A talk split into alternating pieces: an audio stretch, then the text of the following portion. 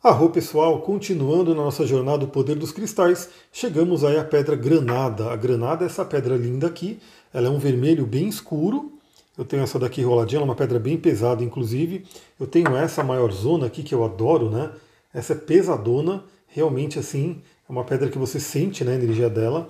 A granada. O que a granada traz pra gente? Bom, primeiramente força também. Vocês vão ver, eu falei da jaspe vermelho no último vídeo, e as pedras vermelhas tendem a trazer força física. Está ligado à energia de Marte, está ligado ao nosso chakra básico, ou seja, são pedras que trazem aí essa questão muscular. Bom, também ajuda na segurança, ou seja, a gente se sente seguro. Por quê? Porque ela nutre, ela ativa o chakra básico, que é o chakra da segurança, a nossa raiz essa conexão com a Terra. Ela traz também fervor. E isso é uma coisa muito interessante da granada, porque ela é uma pedra vermelha, mas muito ligada à espiritualidade. Muitos povos utilizam a granada para é, adoração de deuses e assim por diante. Então ela traz muito uma questão de fervor pela vida, né? Você ter a paixão, é uma pedra de paixão. Então se você precisa aumentar a paixão, o fogo na sua vida, a granada ajuda muito. Não é à toa que ela também é chamada de uma pedra que ajuda na sexualidade.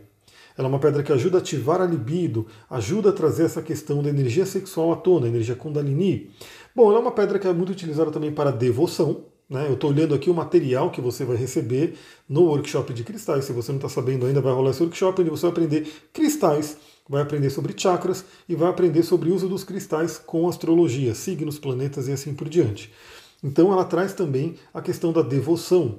Ou seja, se você quer trabalhar essa questão da espiritualidade na sua vida, a granada ajuda, né? Sendo uma pedra vermelha, aquela espiritualidade que te conecta, né? te enraiza. Muito interessante. Bom, e ela também é uma pedra muito ligada ao feminino, né? Então, inclusive pela litoterapia, ela é uma pedra que ajuda a ativar a libido feminina, principalmente. Mas a masculina também, pode ter certeza.